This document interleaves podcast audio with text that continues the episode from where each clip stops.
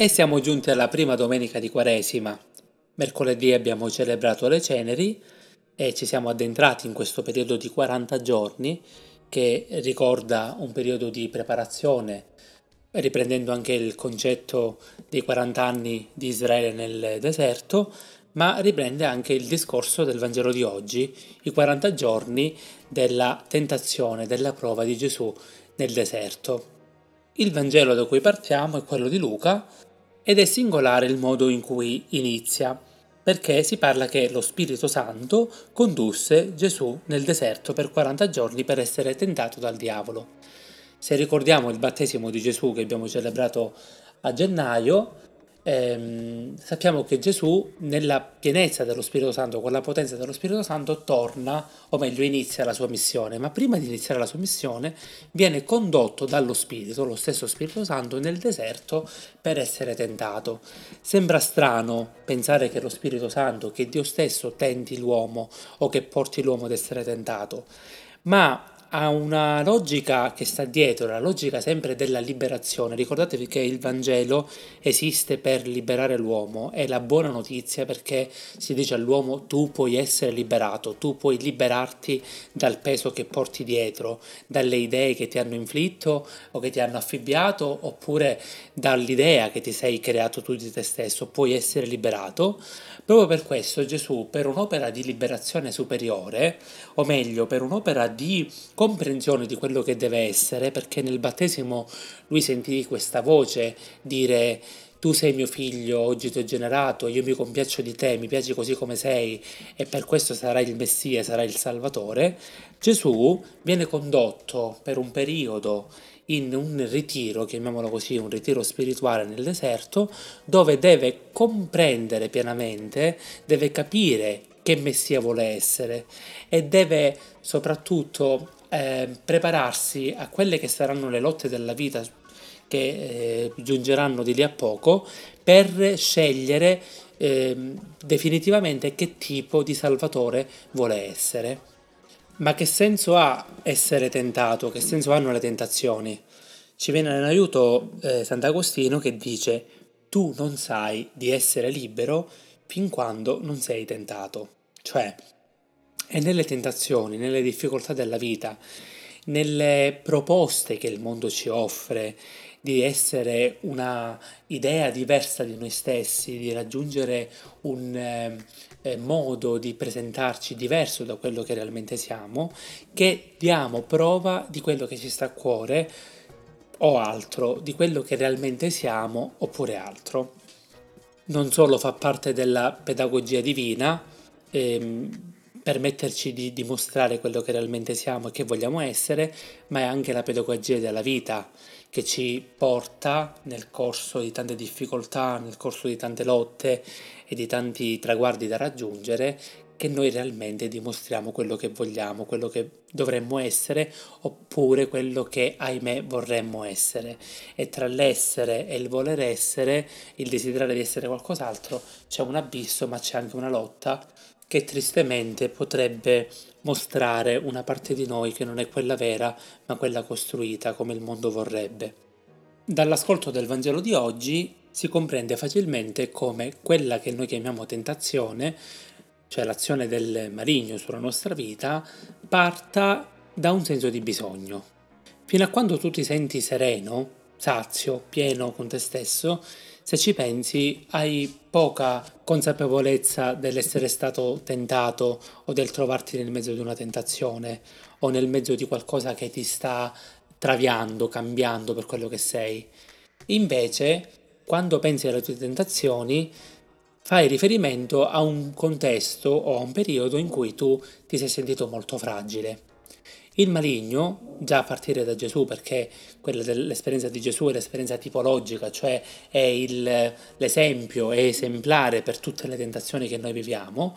eh, parte pure da questo, dal senso di fame che Gesù ha dopo i 40 giorni di digiuno. Nel momento in cui tu sei fragile, nel momento in cui tu hai fame, nel momento in cui il tuo io è ripiegato su te stesso, perché capita capitano quei momenti in cui tu dici tutto il mondo ce l'ha con me, non mi sento compreso, non sono pieno, non mi sento eh, soddisfatto, ecco che avviene quella fase in cui i tuoi pensieri vengono in un certo modo influenzati da immagini, motivazioni o un modo nuovo di agire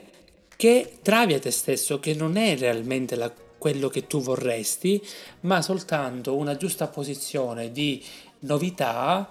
che non fa altro che invece di liberare appesantisce ancora di più. È come se noi finissimo di essere noi stessi per diventare qualcos'altro, per indossare una maschera o una corazza oppure una personalità diversa dalla nostra e portare avanti delle situazioni, immagini, pensieri, parole, modi di comportamento che mh, a un certo punto pensiamo essere l'unica via d'uscita, ma non fanno altro che schiavizzarci ancora di più.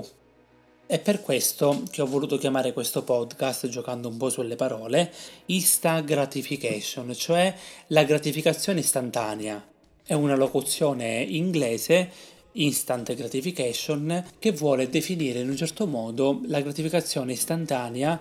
che è un elemento eh, comune oggi come oggi della nostra generazione, cioè la teoria del tutto è subito, del voler subito avere una risposta a quelli che sono i nostri interessi, soprattutto i nostri sacrifici, e quindi considerare un fallimento eh, tutti i bisogni che non vengono in qualche modo soddisfatti subito. E questa infatti la eh, strategia del maligno, partendo da quelli che sono i bisogni primari, dal bisogno che stai vivendo tu, perché tu devi comprendere da cosa e come vivi le tue tentazioni, da cosa partono le tentazioni e capire quali sono gli elementi che caratterizzano uno stato di tentazione e soprattutto capire le tue debolezze in quel momento, perché ci sono debolezze qui ed ora che bisogna conoscere e bisogna sapere in un certo senso discernere, per poi evitare di cadere nella trappola del tutto e subito o del primo tentativo di poter saziare una fame che è quello sbagliato, perché sappiamo benissimo che quando tu hai molta fame, se la sazi in maniera sbagliata, il, la risposta del tuo corpo potrebbe essere quella contraria, cioè quella di vomitare tutto, più di quella di assimilare e di poter saziare quello che gli è mancato da molto tempo. Ed è per questo che nel momento in cui tu hai fame, nel momento in cui tu sei fragile, nel momento in cui vieni al primo diretto scontro con la tentazione, non devi dimenticare quello che sei. L'abbiamo detto domenica scorsa, conosci te stesso, ricordati di te stesso, soprattutto nei momenti tuoi di fame, nei momenti tuoi in cui perdi la lucidità, in cui hai bisogno di saziare la parte di te stesso che ti è venuta a mancare da tanto.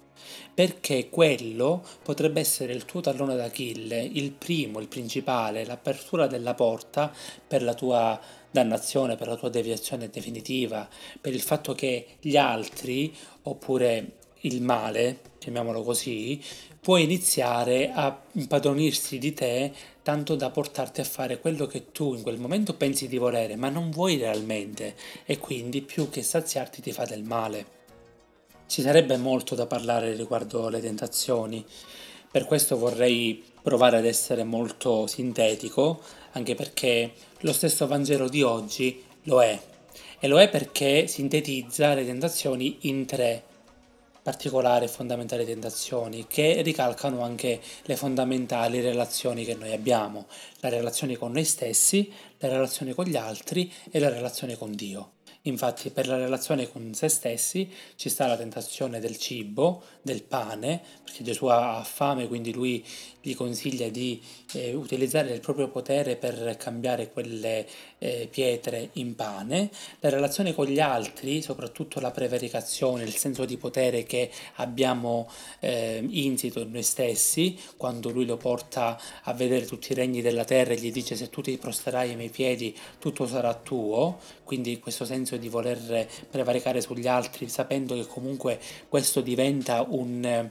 servizio al male, bisognerebbe essere ministri del male per essere anche ministri del potere sugli altri, e poi la tentazione più fine, che è quella nei confronti di Dio, per cui tu a un certo punto metti in dubbio la presenza di Dio e per far sì che lui si mm, manifesti nella tua vita lo poni a una tentazione, cioè tenti Dio, tanto che il maligno dice a Gesù buttati dal pinnacolo del Tempio perché sta scritto che se tu ti butti tuo padre, visto che ti ama ed è tuo padre,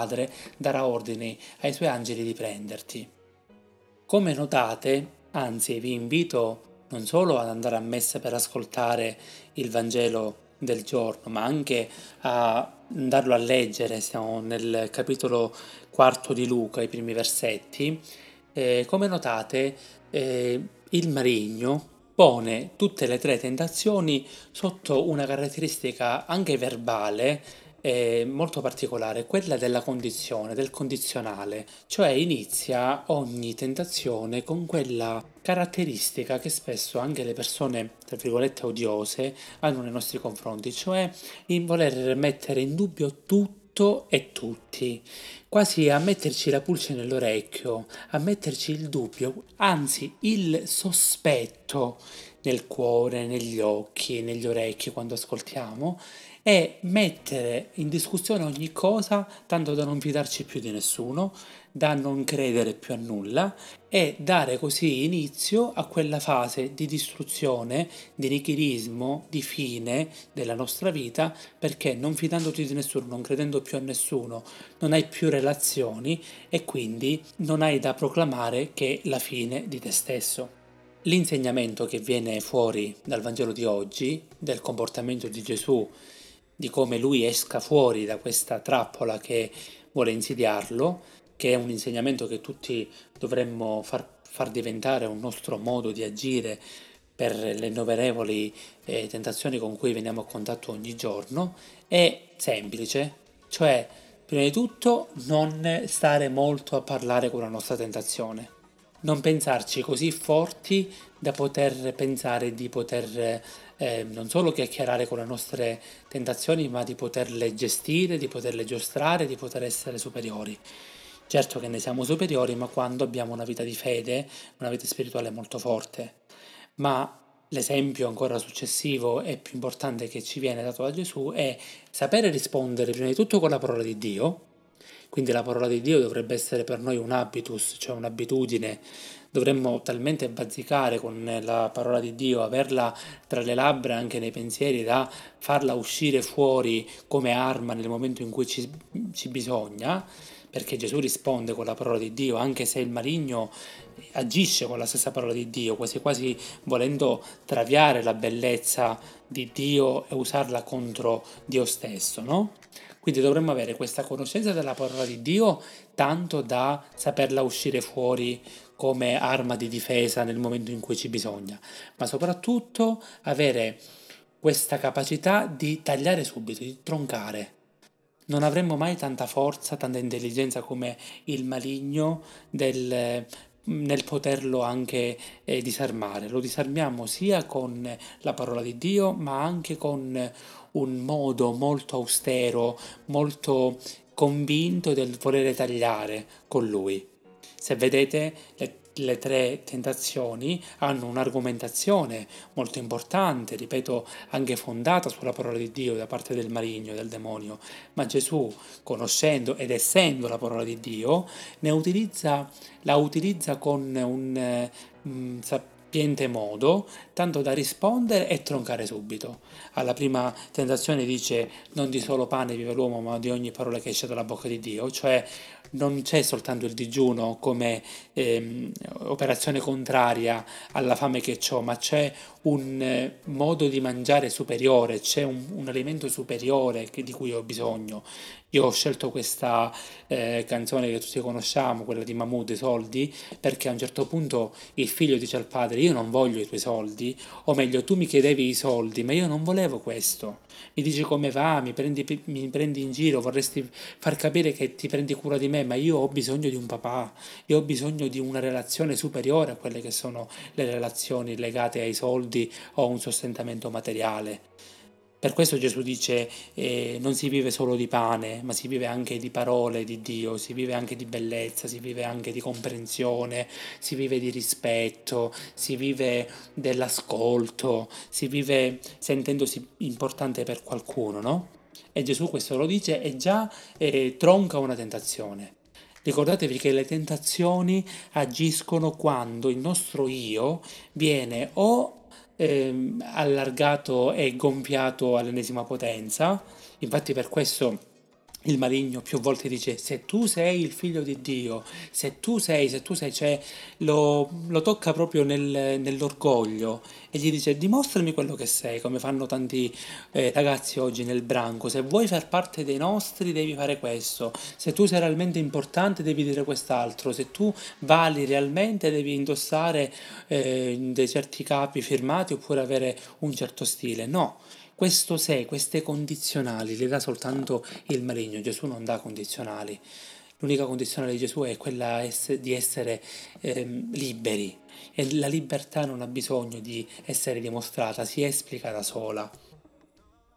Gesù poi risponde alla seconda tentazione sempre con eh, una parola di Dio che manifesta questa sua eh, superiorità, ma una superiorità nella eh, pienezza della propria personalità. Mm, voglio sottolineare questo, dobbiamo essere realmente eh, gente di una forte personalità, cioè che sanno quello che sono. Non, non, sono quello che gli altri dicono di essere, non sono la risposta a quelle che sono le tentazioni altrui oppure alle critiche altrui, alle polemiche oppure ai solletichi che gli altri vogliono darci, ma sanno personalmente quello che vogliono, quello che sono state, da dove vengono, quello che vorrebbero essere, ma con umiltà. E quando tu hai umiltà, quando tu hai una piena eh, statura in piedi, non c'è niente che ti viene a disturbare, a distruggere, a far vacillare. Per questo che Gesù vince. È per questo che Gesù mette a tacere tutte le tentazioni, perché se tu sei pieno di te stesso, se tu hai già questo senso di eh, realizzazione, che non vuol dire raggiungere, aver raggiunto già eh, la meta dei propri desideri, ma avere nel processo i risultati anche piccoli che ti fanno sentire eh, appagato, che ti fanno dire sono sulla strada giusta, è meglio che vado avanti così, posso smussare, aggiustare qualcosa, però sono contento di quello che sono. Eh, solo attraverso questo il maligno può perdere e tu puoi vincere, puoi andare avanti. La Quaresima è questo, è un invito alla pazienza, alla instant gratification, cioè al tutto e subito, al fatto di avere quel pensiero continuo ai follower, se quello che noi postiamo viene seguito e che ci facciamo tanti, tanti problemi se gli altri non mettono mi piace, oppure se i numeretti delle persone che seguono pian piano diventano sempre di meno, se nessuno fa una reaction, se nessuno ti dice ah è vero che stai facendo quest'altro, quindi tu fai capire, fai vedere che, che so, te ne vai in gita, te ne vai a fare un viaggio, fai vedere quello che ti compri solo perché avere una gratificazione continua e eh, istantanea di quello che fai, Gesù invece in questa quaresima ci dice il valore della pazienza, il valore dello smettere di di determinare la nostra serenità rispetto a quello che gli altri possono pensare o possono dire o possono anche obbligarci a fare perché a volte noi siamo soltanto delle marionette che senza volerlo facciamo il gioco del sistema, il gioco, chiamiamola moda, chiamiamola il senso comune che per ora va per la maggiore. Invece Gesù ci invita a un concetto, il concetto della pazienza, del sapere anche soffrire, del portare avanti con... Un certo eh, lavoro, con una fatica qualcosa che realmente vogliamo, ma quella pazienza che non è l'aspettare così chissà che cosa, ma è una visione. La pazienza è vedere il futuro, il proiettare il futuro, quello che tu vuoi raggiungere attraverso un, un investimento, no? E vivendo il processo, le cose che fai pian piano come dei risultati che ti confermano quello che tu vuoi raggiungere e pian piano, senza dimostrarlo agli altri, tu felice di quello che stai realmente ottenendo pian piano, ripeto, vai avanti e dici sono sulla strada giusta. Invece la instant gratification, quelle, eh, quella fame che subito devi, devi attenuare in qualche modo, non ti porterà da nessuna parte. Se ci fosse una gara, quelli che vogliono una gratificazione istantanea subito lascerebbero al primo ostacolo. Invece vince chi ha pazienza. E la pazienza, che è quella che Gesù manifesta anche nel dialogo o nella, in, questo, in questa pericope delle tentazioni, è una forza che promana da se stesso. È quel tempo che tu dedichi realmente a te che non deve essere soggetto ai pensieri oppure ai riconoscimenti che gli altri ti danno, bensì un periodo che vivi con te stesso di ritornare verso il nucleo di te per avere attraverso la pazienza alcuni elementi fondamentali. Prima di tutto un tempo privilegiato con te, quel tempo che forse ti sei tolto perché hai pensato troppo all'esterno o hai pensato di dover eh, rispondere a quelle che sono le richieste eh, sociali eh, o le richieste dell'apparenza. Soprattutto avere anche la tolleranza, la pazienza porta alla tolleranza verso i tuoi errori, alla, non tanto ai pure ai, ai, agli errori degli altri, ma anche alla ai tuoi errori, no? Quindi la tolleranza non è altro che eh, una capacità di poter essere più resilienti perché sbagli, ti rialzi, mh, mm, cambi determinate cose perché capisci che quel modo non è il migliore e quindi diventi più forte.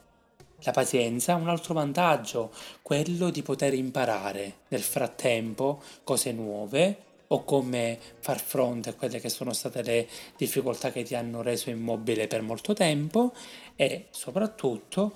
la pazienza, come Gesù ci insegna, eh, ha il grande vantaggio di portarci a fare delle decisioni vere, perché ponderate, perché conosciute, perché capite, perché anche eh, proiettate nel futuro e quindi le più importanti, quelle più e fruttuose per noi stessi. Quello che vi auguro è che sia un eh, tempo, quello della Quaresima, anche il tempo della lotta per eh, le eh, tentazioni che ognuno si porta, non tanto nella pigrizia, non soltanto nella ricerca del tutto e subito, dei soldi di cui parla Mahmood, cioè del guadagno facile, piuttosto sia un periodo in cui nella costanza, nella vera lotta, nel vero portare avanti qualcosa che ci sta a cuore, possiamo amare il processo di quello che noi portiamo avanti giorno dopo giorno, che è più difficile amare il processo, amare la quotidianità che la meta. Infatti molti si fermano perché non amano il cammino che stanno per fare e tanto più avere un focus, cioè focalizzarsi sulla meta da raggiungere, che per Gesù la meta era quello di vivere il proprio messianismo, la propria vita e insegnare agli uomini come Dio ama, e ama di un amore che non chiede nulla, che non mette le condizioni come fa il maligno, e soprattutto dimostrare nella meta finale quello che realmente lui è stato e dimostrare che quell'amore che lui ha predicato, lui lo vive fino in fondo. Così anche tu, focalizzandoti nella tua meta, possa dimostrare ciò che realmente ti rende vivo, ti rende te stesso e non invece ti rende un mero attore del ruolo che gli altri ti hanno voluto affibbiare, forse perché loro stessi non sono stati in grado di portare avanti con forza, con tenacia e con risultati la propria vita.